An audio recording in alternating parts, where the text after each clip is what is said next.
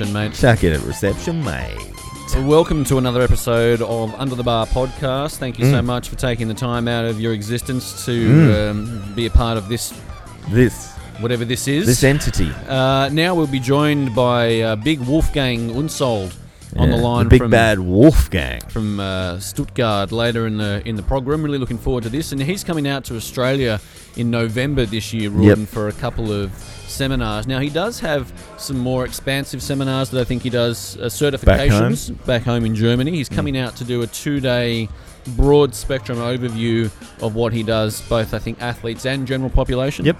He's going to be in Sydney at the Clean Health Institute. At the what are you yeah. doing that for? Mate, just uh, just just loose. just chuck it at reception. But yeah, he's going to be at the CHFI. CHFI Friday, no, sorry, Saturday and Sunday, the 16th and 17th of November. Ooh, a big two day extravaganza. Yep. Then he's down in Melbourne at Body Seek Body sick, yep. For With uh, Tim Deegan, I think, down there. 24th and 25th of November. Mm-hmm. Mm-hmm. So, uh, but he'll talk about that when we talk to him today. It's it's, it's good chat actually. He talks quite a lot about general population Yep. and what he does with with that clientele. You know, whilst he enjoys having that little sprinkling of the athletic population, Mm. the bread and butter, ninety percent of the people he work with do Yeah. fall into that gen pop uh, kind of category. And that's what we thought we'd do rather than uh, picking his brain with the performance side of things. Like, let's just get the, the, the basic fundamentals of his Gen Pop, Yeah. uh, what he does with those that, that demographic. Because, like you said, that is what, what a lot of our listeners actually work with 90, 90% of the time or so. Absolutely. So before we get to Wolfgang Rawdon, just a, a bit of a shout out to Trent up there at Impact Gym at Yeah, and. Aria and Dax uh, from uh, Next Next, Gen. Gen. Yep. Yep.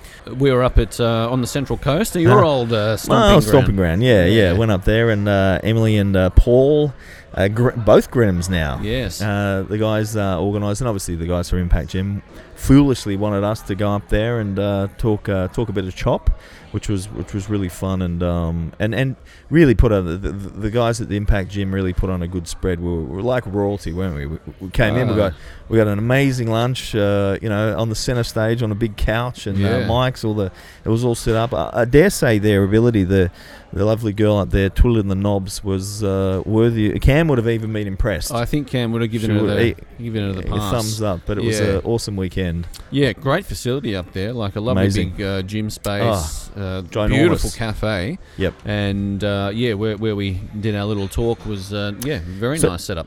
So when we were up there, Tommy, uh, I, I did my usual, you know, comp prep, blah blah blah, boring, boring, boring. You know, hey, we don't work with any of those uh, that demographic. You and a couple other coaches do. What about the the ninety percent, the Gen Pop? Mm. And that's where we, uh, you also went through, which I thought was really cool. We, we could cover today for our listeners your your eight commandments or these eight eight step process that you go through, and not complete uh, beginner first time in the gym. These are you know Gen Pop who are a little more savvy, a little more uh, focused after that that next level of um, attention to detail and the Yeah. results. Yeah, I mean, I guess uh, Wolfgang will allude to this as well. You know that when we do say Gen Pop, it, it's not Complete. Begin first time not, in the gym yeah, it's stuff. not. It's people who are high performance individuals looking for structure and the next level with their training and what have you. What we discussed up there at Impact Rawdon, both of our initial Yeah. processes. Initial processes, and- and definitely. For me, it's uh, like you said, I've got a very structured eight step process that I go through. We won't go through it all now, but suffice to say, the first half of that, the first four steps, are primarily where you're doing the fact finding from your client. Mm-hmm. So you'll go through obviously their goal, their exercise history, their nutritional history, mm-hmm. and then a mm-hmm. nice little tool I call the daily existence checklist. Yep. And that's where you really, for me, you, you basically start at the start of their day, what time they set the alarm, what time they get out of bed, Uh-huh. what's the first thing that goes into their mouth, Yep. blah, blah, blah, blah, blah, all the way through their working day, what time they're eating their meals, what's in all of those meals, Yep. what they have around them at their desk, what kind of work they do, does their boss annoy them, where are the stress leaks in their day, Yeah, good. when do they plan to train, all of this kind of stuff. And it's a tool that you can use at any stage Yeah. at the course with a client. You know, if they just Yeah. lose way Yeah. after a period of time, get them back in. All right, Yep. let's start from the top, go down, and see where we are, and then rebuild the plan around that. So that's the primary tool I use to then build the lifestyle nutrition plan for. And tell me, Tommy, in, in, in that initial four steps, are you uh, more taking notes and Notes and- everywhere. and everything they say is, is, is what it is, or are you providing commentary along there, or you're just listening at that stage? Primarily just listening, Yeah. listening and asking questions, just getting as much info as I can. All right. Then the second half of the consult is when I start to do a bit more talking, Yep, yep, yep. and we move into sleep, stress, digestion. Yeah. Into those topics, I start actually trying to initiate the education process for the Hmm. client because that's one of the primary factors that I think leads to compliance is if you can actually educate the client, Yeah. expand their knowledge of Yep. Physiology in their hmm. own body and why sleep stress management and you know optimizing digestion as Yeah. best we can the role that that plays in achieving the goal that they're there for and so I go through those steps, and then we have a consultation review and basically go through everything that we've been through. I'll suggest what I think is the most optimal method to get to their goal, Yep. and then I'll lay out what that would look like. And if they don't think they can comply to that level yeah. of optimal, Yeah. we then start working back until we come to a place where they're happy to start uh, It's a bit of a uh, negotiation. bit of a negotiation, and Good. once they agree and we both agree on what the starting structure is going to be Yep. and the changes that we'll make, Yep. I'll then formalize that into a plan, Yep. send that through, and then they then they get going on on everything. But getting them to agree on what we're both going to do, I think is a is a really nice way to start the process and very good for compliance. and taking the they take ownership of of, of that Yep. at the start. And it That's doesn't really have to be much. No. Just has to be enough to, even if it's just enough to tweak the energy balance slightly Yep. to initiate fat loss. So, you know? so is is all the while while you're setting all this up, you still got the the key fundamentals that you back in mind. You're still ticking the energy balance manipulation, get them moving, Yep. training, add muscle, all that stuff will occur. It's more laying the foundation so they actually have a good buy-in and good compliance. And uh, that's awesome. I love it. That and that, a- that process, how long for that? Is that that would be surely be longer than that, 45 minutes or so? yeah, initial. at least 90 minutes. I leave 90 minutes Hour for it. half, yeah, yeah. it usually spills over a little bit. Yeah, cool, Yeah. cool. Yeah. All right. Um, so that good. was that, and it was a pleasure being up there on, on the Central Coast. And we And went to. Jada had a lovely time. Oh, what about the farts in the car? oh my god, very unladylike. Mate, I don't know how you live with her. Mate, she's uh, she's a handful. She's a handful. And of course, we went over to uh, Excalibur HQ. That's an Yeah. amazing uh, resort that the guys are building up there. Absolutely phenomenal. So it was a good weekend all round. Really nice enjoyed weekend. All right, let's have a chat with Wolfgang.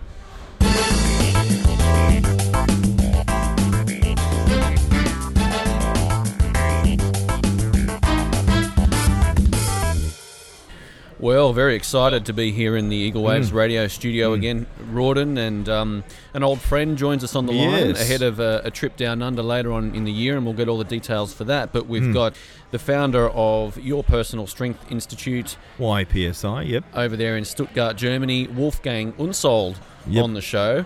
We've spoken to him before and got his ins and outs on hypertrophy and a few Mm. other things. Yeah, and some supplementation talk, I think. But but for our listeners, don't go back and listen to any of those ones because they were they were a bit early on in the piece. We were a bit rusty then. bit rusty, you Yeah. know. Uh, just listen to this one that we do today. I think it'll be uh, far more uh, enjoyable for you. And talking to Wolfgang just before we came on the air, then Rawdon, I mean, he's well known for his work with athletes. Yep. A recent round of competitors at Rio and Sochi and, Yep. and, all that kind of stuff. We can talk about that. But 90% Mm. of his uh, his clientele, general population. Yeah. And so we thought we would we get his spin on you know these real world applications that the bulk of our listenership Yeah. are actually dealing with day to day. Exactly. Like, uh, uh, I guess not.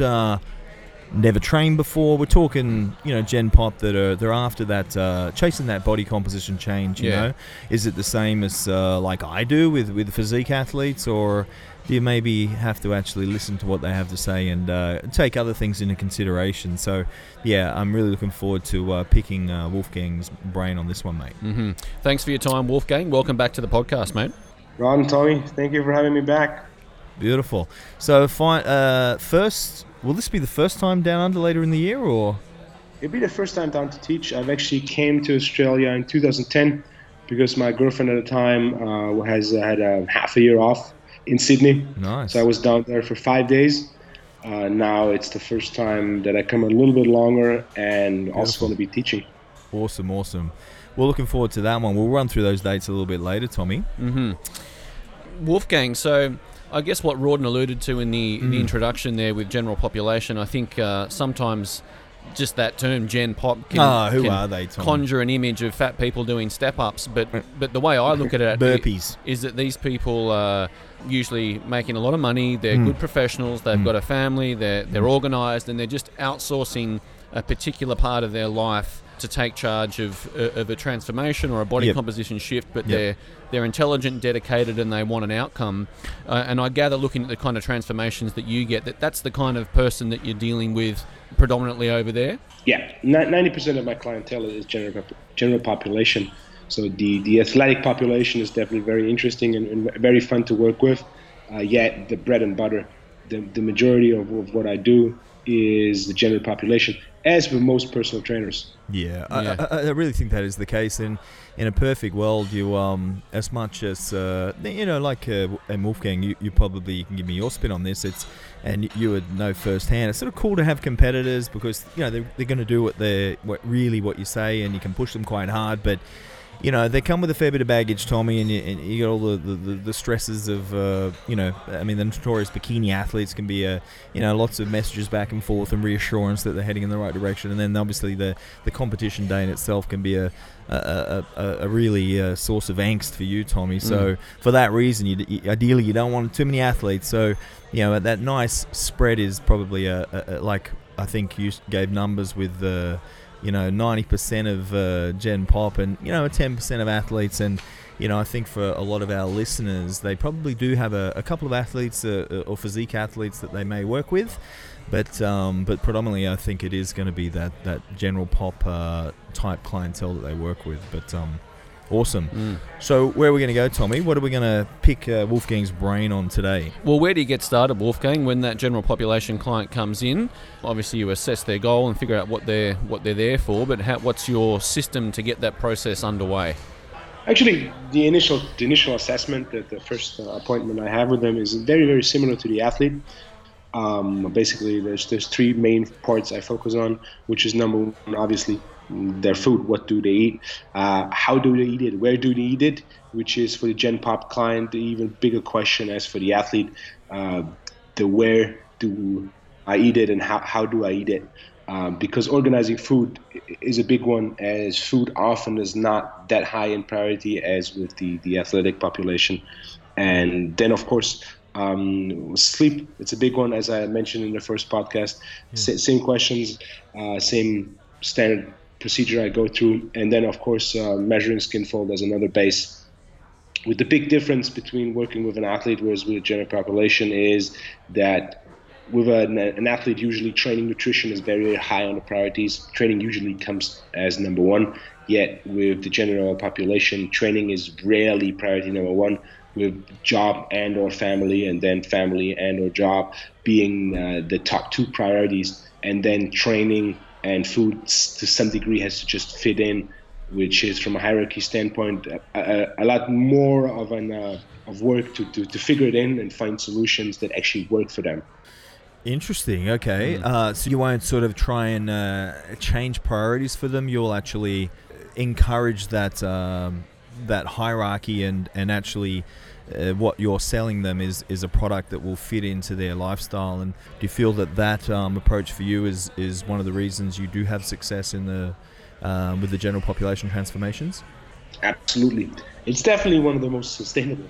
That's one thing with the general population. You have that super motivated client here and there, or if someone hires a trainer or approaches us to work with us, there's some level of motivation.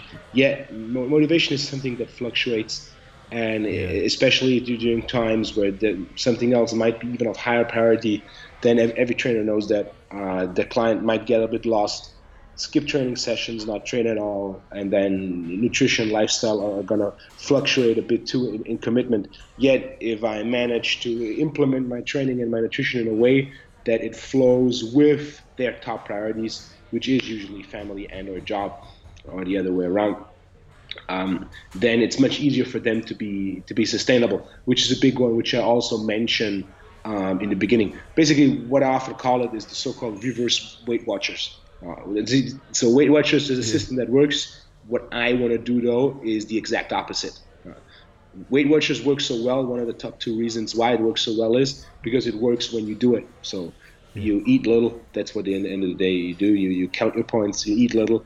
Uh, you're gonna lose your weight in that case, and uh, you, once you don't eat like that anymore, you regain your weight, and statistically, you actually regain a little bit more than you had before, which is from a psychological standpoint a very interesting point because the person that does it knows if I do it, it works. Yet if I don't do it anymore, it doesn't work. So it basically puts the blame on themselves. You know, mm, it's your fault. You're not doing it. So um, you have to do it again for it to work, which actually makes Weight Watchers um, a, a, model that heavily relies on repeat customers. Yeah. Yes. By design. As nobody will eat like that continuously, or very few percentile of um, clients will eat like that all year round.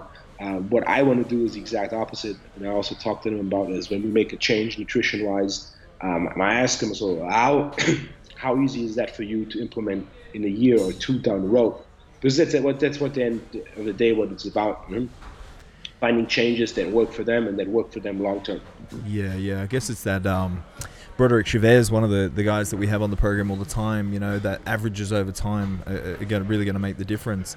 Um, I really want to go into, um, you know, delve into the nutritional side of things uh, first up, if I may, Tommy, and we'll, mm-hmm. you know, do you, do, is there like a basal metabolic rate and, and, and calories and macros and all that sort of stuff? But before we go there, just with the with the lifestyle um, and you know family and, and, and work and these types of things, if um, do you leave that as is initially, even though there might be some, uh, know, blaringly obvious uh, things that could be improved, and and you know, get the ball rolling, nutrition training, fit it in, and then um, that you know it might be that they just are poorly organized and they make sure they have no sleep, and and you, you emphasize sleep being a priority, but you know it's their their uh, work and, and, and, and family that's that's causing the lack of sleep. Do you uh, are you aware of that, but you put it to one side and, and, and sort of make a point of coming back to that once they're up and running? Or do some things when you get them on that initial consult, it's like, well,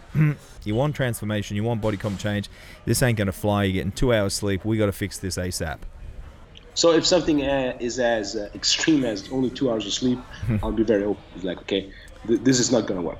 Yep. If it's more a smaller point, I'm, I'm a big fan of step-by-step changes. Okay. So uh, I try to change about four to five things every single month I see them, and then I, I work with what they got. So, so, certain things you can change, certain things you can't change. Yeah. Um, I try to change what I can change.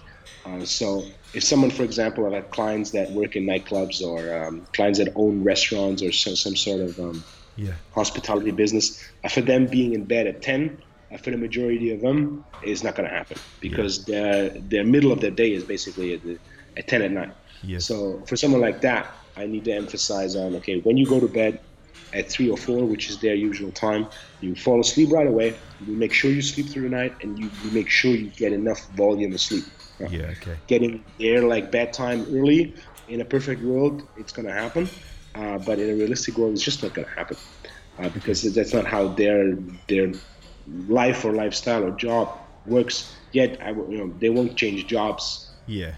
Because of what I say even though it might, might be smart at some point. Yeah. um, the point is uh, what, what I advise them needs to, to, fit in what they do. Because in a lot of cases you know uh, losing body fat and gaining um, muscle mass is, is, a big goal, goal everybody has. Yeah. um, uh, the majority of people have that, that go to the gym or, or come see me. Yet there's two non-specific goals I try to achieve with everybody, especially the uh, general population client, uh, independent of your specific goals. And and those two are the energy level and sleep, which at the end sums up to life quality, mm, which yeah. is a, one of the, the main goals of why you hire a personal trainer. At the end of the day, you just want to feel better, right? Yeah, yeah, yeah. true.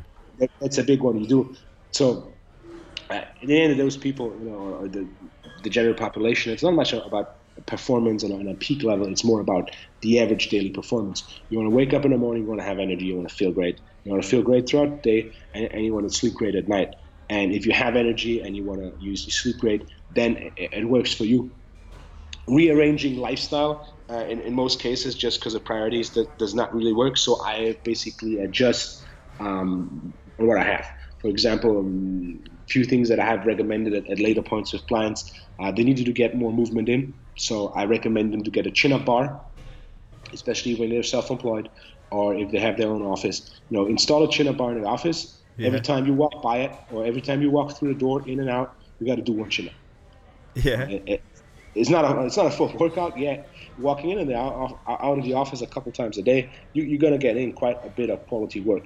Not only is it gonna boost your chin up performance, yet it's also gonna just basically increase your base metabolic rate uh, by just doing a lot more quality movement than you have done before. Very cool. That's So- interesting.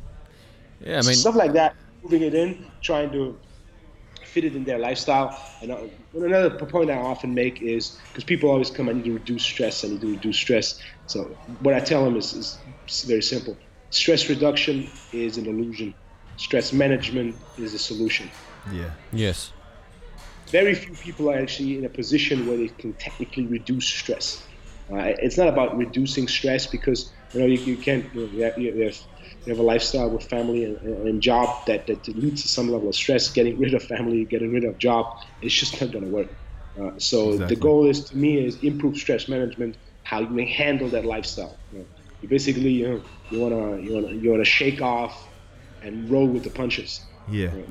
What you want to do, and that's a much more realistic approach to general population than just being like, okay, this is the ideal world, this is what we have to fit in. Um, because unfortunately, with too many people, it just does not, it just does not work long term.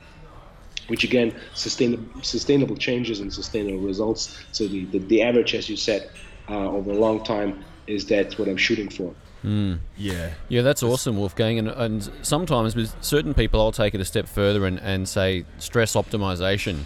Because all the cool stuff we want to do with their body is going to mm. start with an initial stress. Yeah. And, where, how can we apply all these stresses strategically Uh. so that we can initiate changes in the body but still be able to recover and adapt and, and Very do good. all the cool stuff we want to do? And it's that perception of stress as well. Yes. Uh, Tommy, you know, explain that. Well, you know, maybe that's uh, that shouldn't be as stressful as what you think it is too. Yeah. So sometimes it's a, a case of doing that with the with the client as well. Mate, I love the chin up bar. I mean, if you think about averages over time and you're doing a couple of chin ups Yeah. every day over Well, the volume course and of frequency. year, you've done a lot of chin ups. But what you're alluding to there, Wolfgang, with just energy expenditure and, Yep. and working out this energy balance thing from the start, how do you quantify that with someone to start with? And if they're not prepared or not emotionally capable to implement all the food quality choices and the changes to the nutrition plan, are you still trying to manage energy balance? To some degree, I do, um, but uh, in, a, in a general sense, I don't. So I'll change meals step by step. That's a, that's a big one. I have not done it since the beginning like that. In the beginning, I would change like everything in one go. I would have great results. Um, and then uh, in the early stages, there were some clients who were just not willing for that much of a big jump. So I basically just changed meal by meal.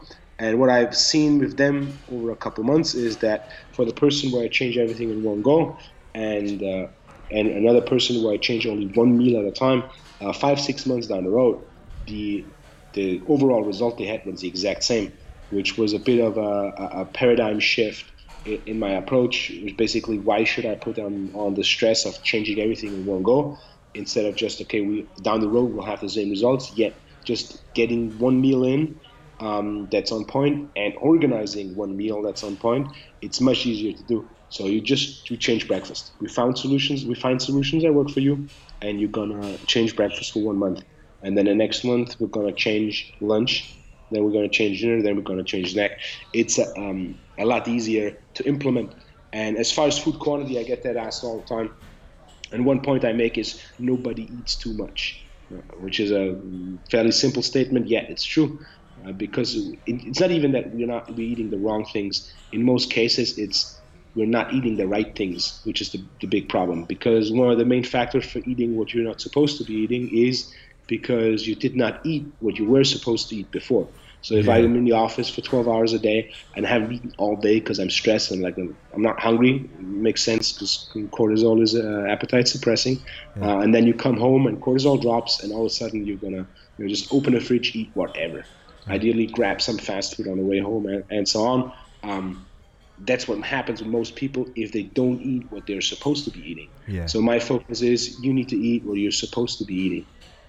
So, for example, eating too much, you're not going to have two pounds of, of salmon, two heads of broccoli, uh, three avocados, and, and, uh, and a kilo of steak in, a, in a single day. And okay. even if you do, that's not what's going to cause the problem. Okay. So my focus is more on make the right choices and implement those right choices regularly rather than focusing too much on a negative.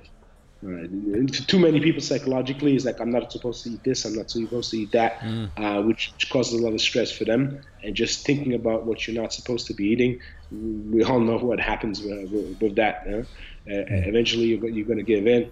So my, my main focus is more for like this is the foods you are supposed to be eating, and then uh, as far as counting calories or, or macros, uh, does it work? It absolutely works. Yet, is it necessary?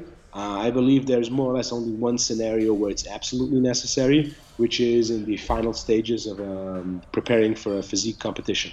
Uh, yeah. in, in, that, in, that, stage, it, it's golden. You basically need to do it. Yeah. Um, very, very few that I know of have gotten away without doing it. Uh, yet, in a general population scenario, the effort of weighing and, uh, and counting, it's quite a big one and at the same time the risks are quite high too. I've seen many people that were not supposed to, were not able to eat anything anymore that, that was not uh, counted. Um, that happens, so I avoid these risks and I avoid the effort by not having them count weigh their food. Yeah, which doesn't mean, again, it works. Yet it's a big, it's a big effort. It's quite a bit of an investment in time mm. every single day to weigh and count your food. But what am I getting out of it? Uh, do I getting that much faster result? Um, I don't think so. Mm. And at the same time, especially for the, the older you get or the older your average client, the harder it is for them to implement it. So someone who's in his 20s, will, will they track their food? Much more likely than someone who's in their 40s or 50s, yeah. which is mm. technically the majority of general population client. So, so for them, weighing and, and, and, counting macros, for very few, it's, it's that sustainable. Uh, I believe from nobody, it's that efficient. Yeah. Uh, so I don't have a way. I just I base it on uh, on food choices, um, which is you're uh, basically you're allowed to eat as much animal as you want. You're allowed to eat as much plant as you want, and technically you're allowed to eat as much fat as you want. Yet I on the fat I actually do give some rough guidelines because I've had uh, clients in the past uh, that were completely going overboard. Like I remember having one guy, he, he started to have his favorite lunch was a pound of ground beef, a can of tomatoes, and three blocks of feta cheese. So, oh, nice. block of feta cheese is about 200 grams. To this day, I do not understand how the guy could eat that. But would have a pound of ground beef and 600 grams of feta cheese, mix in a pan with some tomatoes, and he'd eat that for lunch. Beautiful. And he was stuck at around 11, 12% for a very long time until we figured out that uh, it's a bit too much fat um, to eat. So I love that Wolfgang, and it's um I guess encouraging uh, what you deem the correct food to be eaten. And there's okay, here's a list of foods that I want you to you know proteins, vegetables, whatever, as much as you want, three times a day. Completely get that, love it. Now you've set that up, and then how do we? Do you let that remain static in a, in a transformation and then you manipulate the training side of things to increase energy expenditure? Because all three of us here in this, this room and, and Cam might as well know that there's some sort of energy balance manipulation. There's some sort of deficit created for the fat loss to occur over time. So once you've established in that first month you've you've or whatever the duration is to, to get all those meals uh, in check then where's the magic that causes the the actual fat loss? How do you manipulate things? Is, is it then you're reducing portion sizes, or you take fats out, or where do you go from there to actually elicit the the body comp change beyond where it's uh, stabilized at at the end of whatever period it took you to implement all those uh, meals, like we said? Nutritional changes in that sense are actually some of the last changes I make. So once the nutritional baseline is set, we'll change all your meals, we'll change all your sna- snacks. Um, the main main focus goes away from the nutrition actually. So I maintain my base nutrition fairly long without manipulating it again. Yep. Rather than I use training, I use intervals, and I use the supplements to uh, to accelerate my progress. Um, only at a, at a very late point, I might add some uh, some changes in nutrition actually. Why? It's very simple. Because um, if I manipulate nutrition too much, I do see too much risk. So just you know, for example, eating a low-calorie diet, it works very well. Uh, yet the, the rebound is quite um, quite significant. So if I just lower calories for too long, with everybody's we've seen it. Um, you lower it for too long, you increase it back up, and, and people are going to blow up suddenly. And at the same time, a low calorie diet is just not sustainable for most people. Yep. So at, at, times, I actually do introduce lower calorie periods. Um, yet I rarely go low calorie for longer uh, than two, three weeks at a time. Just to, to avoid the definitely additional stress and at the same time to make it more sustainable by and minimize risk. So I still have them eat as much as they want if they make the right choices. So the right choices go before volume, and then uh, initially I change a lot of other things before actually changing the nutrition, just because of the, the risk and sustainability problems that, that I see. Okay, very good, very good. Great. All right, so you mentioned uh, some training modalities in there. You said there were intervals and, and, and training in general would be a, a, a means by which energy expenditure would be increased. Can we delve into before we come back? We might go in a roundabout way, Tommy, if you're okay with that. We'll come back to supplements to mm-hmm. get his go to, but just on the back of you mentioning training, where do we go to um, uh, training wise in general? Is it a, a particular style you like the higher repetition, full body workouts? Um, can you talk us through what you see the most, uh, the biggest return on investment for general population? Your your, your training fundamentals. I think for general population, independent of their goal, the most underused uh, training systems are those in the functional hypertrophy area. Uh, because it, it, it, gives them a lot of things at the same time. So at the end of the day, you know, every training training system that is out there has some benefits. Yep. Um, obviously, um, a high rep uh, for body comp definitely is a big, big benefit. Yet, high volume only works to a certain degree, and it only focuses on, on basically one main goal, which is improving um, metabolic rate or in, increasing energy expenditure. Yet, if we have functional hypertrophy, we, we're going to change strength, we're going to change muscular balance, we're going to change posture. And then also posture, if you look at the latest research, posture and endocrine system correlate highly. So just by improving your posture, I'm going to decrease your cortisol, and at the same time, I'm going to increase your, your testosterone. If uh, have you seen the TED Talk by Dr. Amy Cuddy? I haven't. No, I haven't. No. It's, uh, it's an excellent TED Talk. Uh, she basically um, her whole topic. She's a Harvard researcher. Her whole, her whole topic is presence. So um, and some of the research she did, she highlights in this TED Talk which is basically uh, they have a setup and they put you for 10 minutes in a certain type of posture before um, having to go through a job interview. And then someone has to rate you during the shop interview how well you did, but not on audio, just on visual, so on your presence. How do you move, sit, and so on? 90% of communication is nonverbal. So their point was the posture I'm in uh, how does that affect my presence? And they would have basically two groups of postures. Uh, that would be the weak postures, so basically making yourself small, you know, basically get, getting into flexion, and then they would have the power power poses, what they called it. So making yourself tall, lifting your arms, making yourself big. And one of the things they did during that research, they correlated that with the hormone system. So they would measure cortisol and measure testosterone and its response to being 10 minutes in a certain posture. So if you if you go get into a power pose, your cortisol gets lowered and your testosterone gets raised, and the opposite is the case in the weak pose. Uh, so cool. 10 minutes in a certain posture does not only significantly affect your presence, which they have figured out based on the ratings of the interview. They've also figured out that 10 minutes in a certain posture does uh, affect um, your testosterone and cortisol by 20 to 60 percent either way.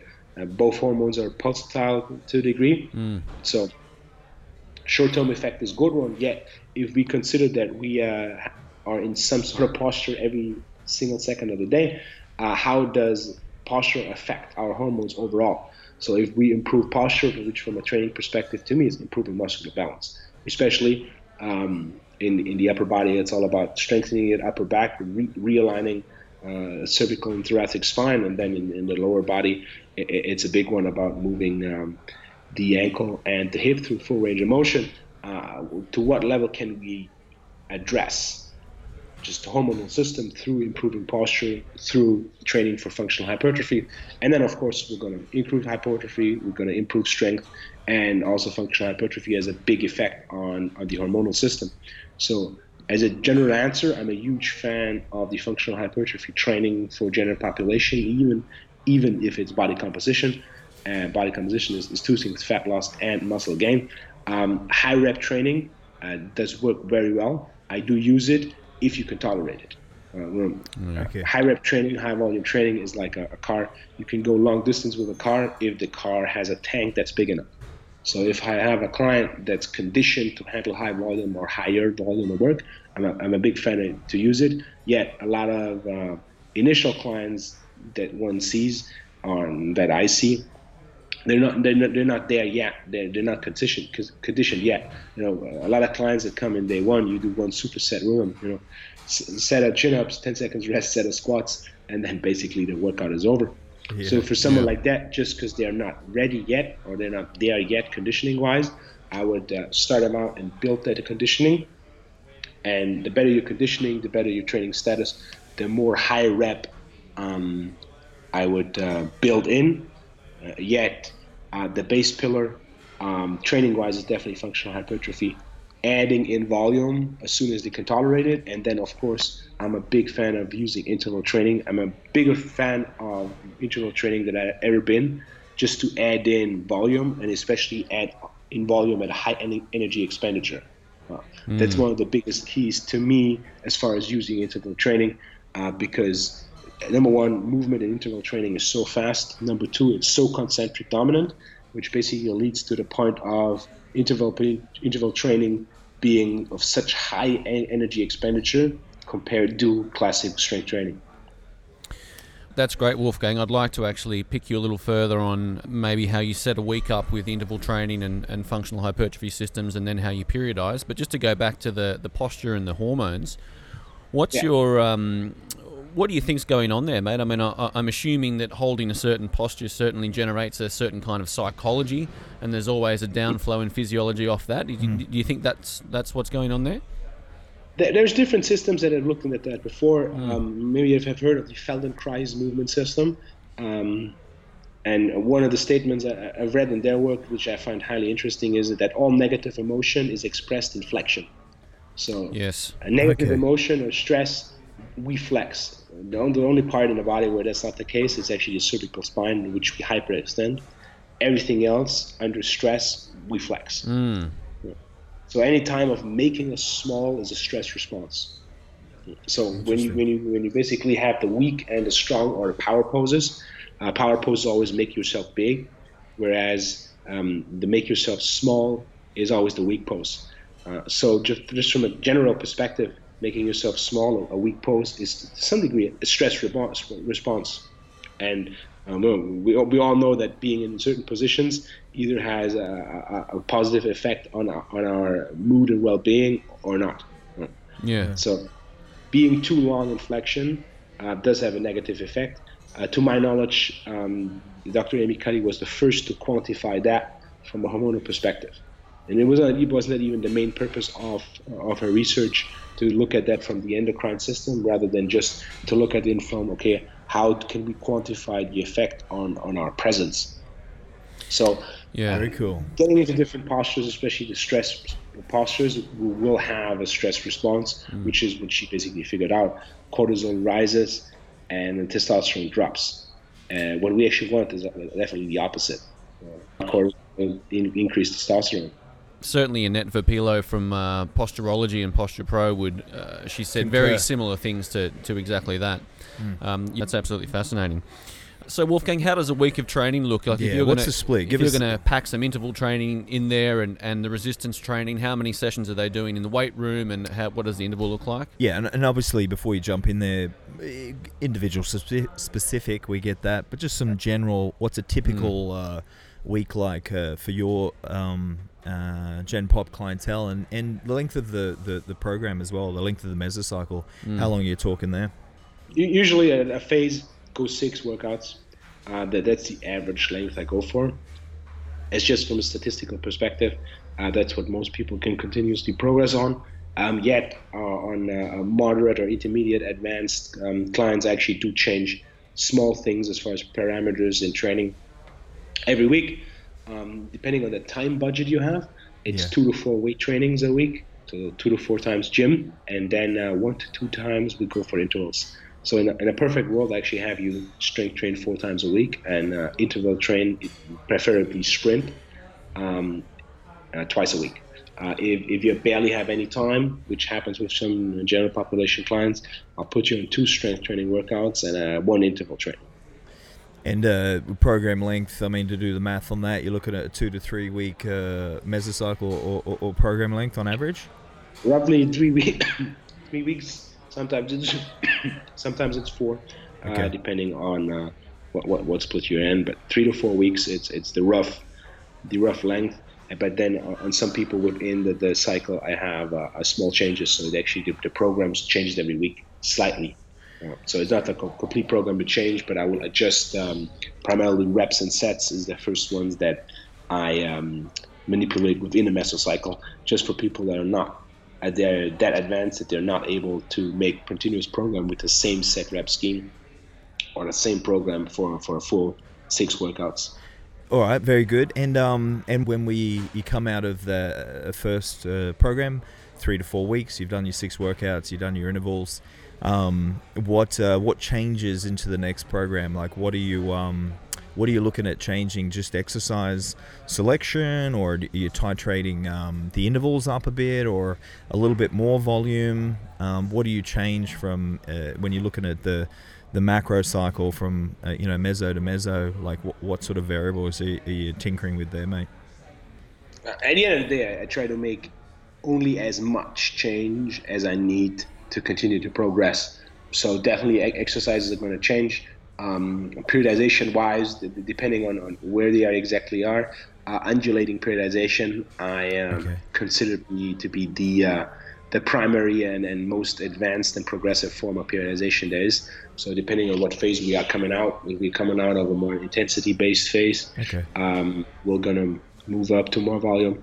Uh, if we come out of volume phase, we're gonna move move down to more intensity. So maybe we come out of a five sets of five and um, 10, 10 sprints of uh, 10 seconds with 180 seconds rest. That'd be more int- intensity-based workout. Okay. And then you move up to whatever 10 by 10 for the weight workouts, maybe the yeah. 10 by 10 for lower, 8 by 8 for, uh, for upper body.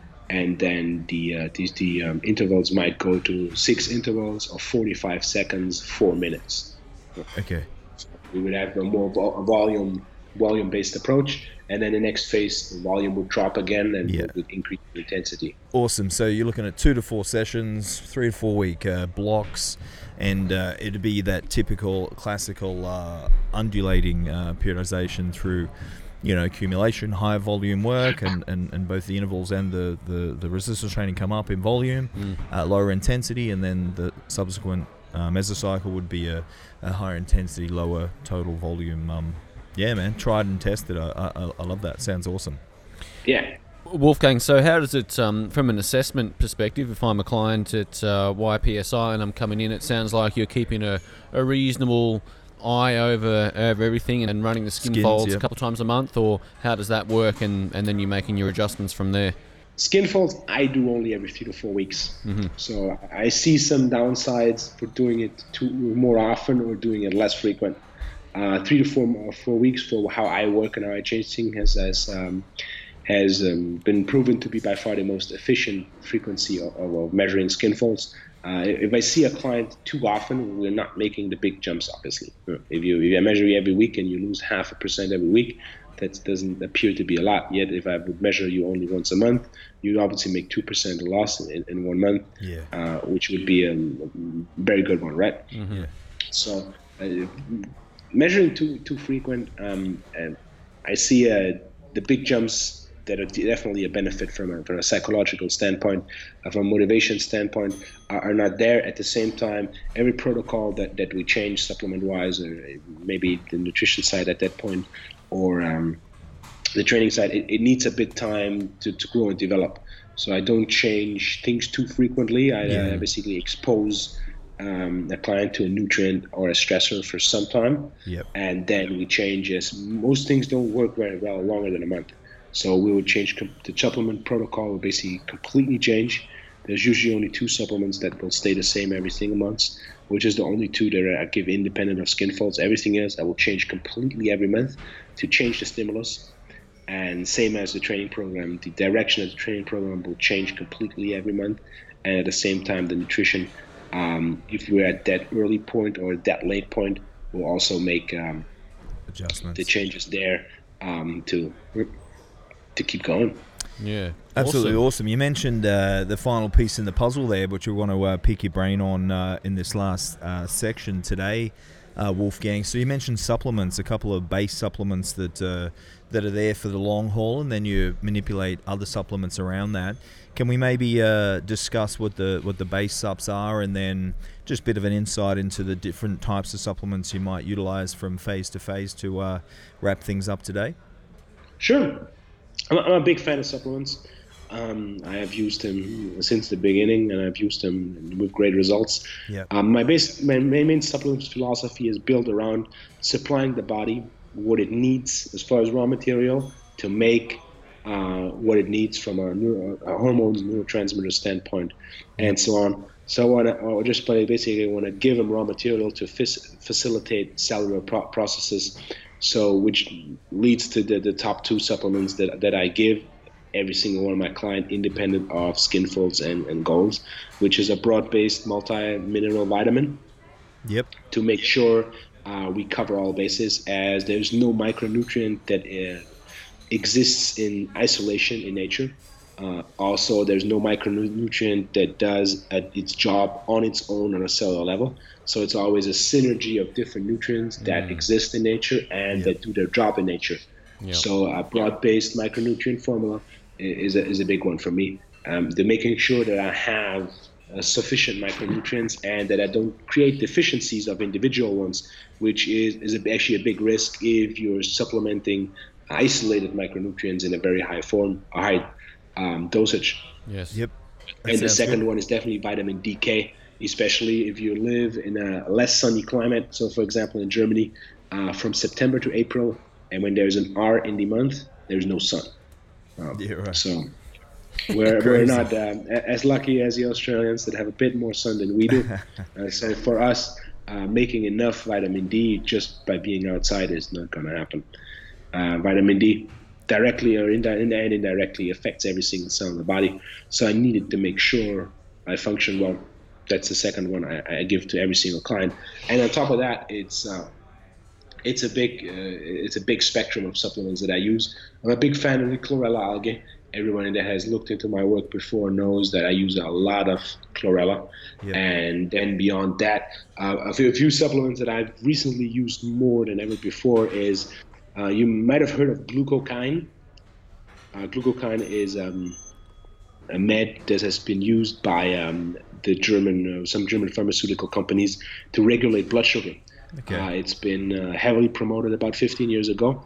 It's actually made out of bitter melon extract. Heard of that? Uh, bit of melon, yeah. I haven't heard of that specifically, but um, yeah, that sounds fascinating. Glu- Glucokyne bitter melon extract. Unfortunately, it's not that easily available anymore, but we do have very high quality bitter melon extract. And uh, since I'm, um, I'm measuring a lot of uh, blood sugar levels these days, so continuous glucose monitoring is one thing that I've implemented more than ever before, which is basically 24/7 um, glucose monitoring or blood glucose monitoring. Uh, one of the things that I have had the most fascinating results with was by supplementing bitter melon extract uh, to maintain um, blood sugar, Beautiful. maintain Awesome. uh, Okay. low blood sugar. So that that is one that, that I really like to use, uh, which is um, which has given me uh, great results. Um, I'm a big fan of Chinese herbs, and then of course uh, from a mineral perspective, um, the magnesiums Yeah. in different forms. You know, magnesium is not magnesium. There's different forms, and I like to use uh, different forms to um, target different purposes. Very good, very good. Okay, so obviously uh, a nice spread of supplementation there, a couple of go-tos, and definitely the vitamin D and the the multi is would that uh, resonates with myself and Tommy as well. We're, we're, we're, nodding and fist pumping as you're rattling those off. So that sounds absolutely awesome. Yeah, certainly from that perspective, when you think about it, General Pop providing the raw materials they need for all those cellular processes, that's a great way of rationalising that yeah. that approach. That makes a lot of sense. Not going for the pre-workouts and Yeah. uh, all this sort of crazy Yeah. stuff.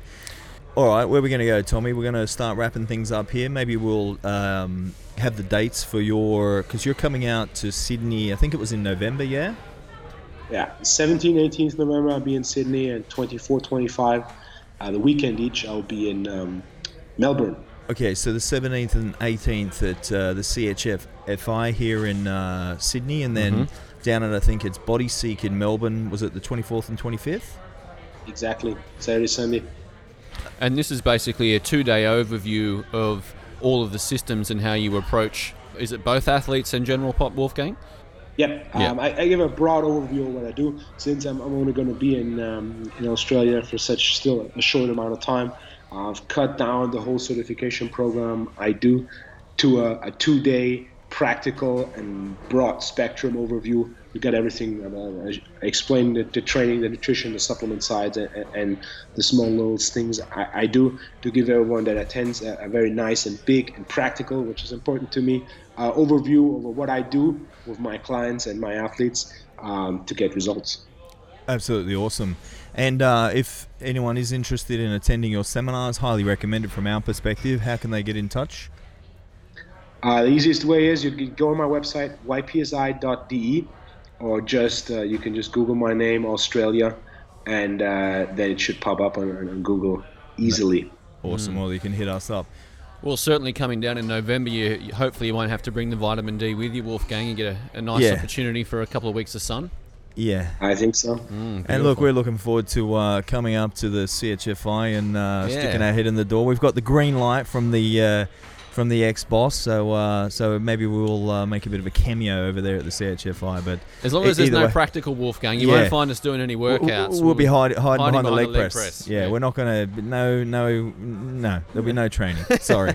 The, the training part is voluntary. All right, absolute pleasure to have you on the on the podcast again, mate. Really looking forward to uh, catching up personally when you're here in Sydney, and um, yeah, I wish you all the best for the rest of this year and uh, and uh, whatever you got planned. Ron, Tommy, thank you very, very much uh, for uh, having me back. Looking forward to come down in Australia. And then uh, for now, it's actually now starting to get summer in Germany. So uh, we have a, a little bit of sun, ho- hopefully. Beautiful. Good on you, Wolfgang. Okay, Thank mate. you, mate. Enjoy the rest of your day. We'll talk soon. See you in November. You two have a good one. Bye bye. Thank you, mate. Bye bye. Thank you.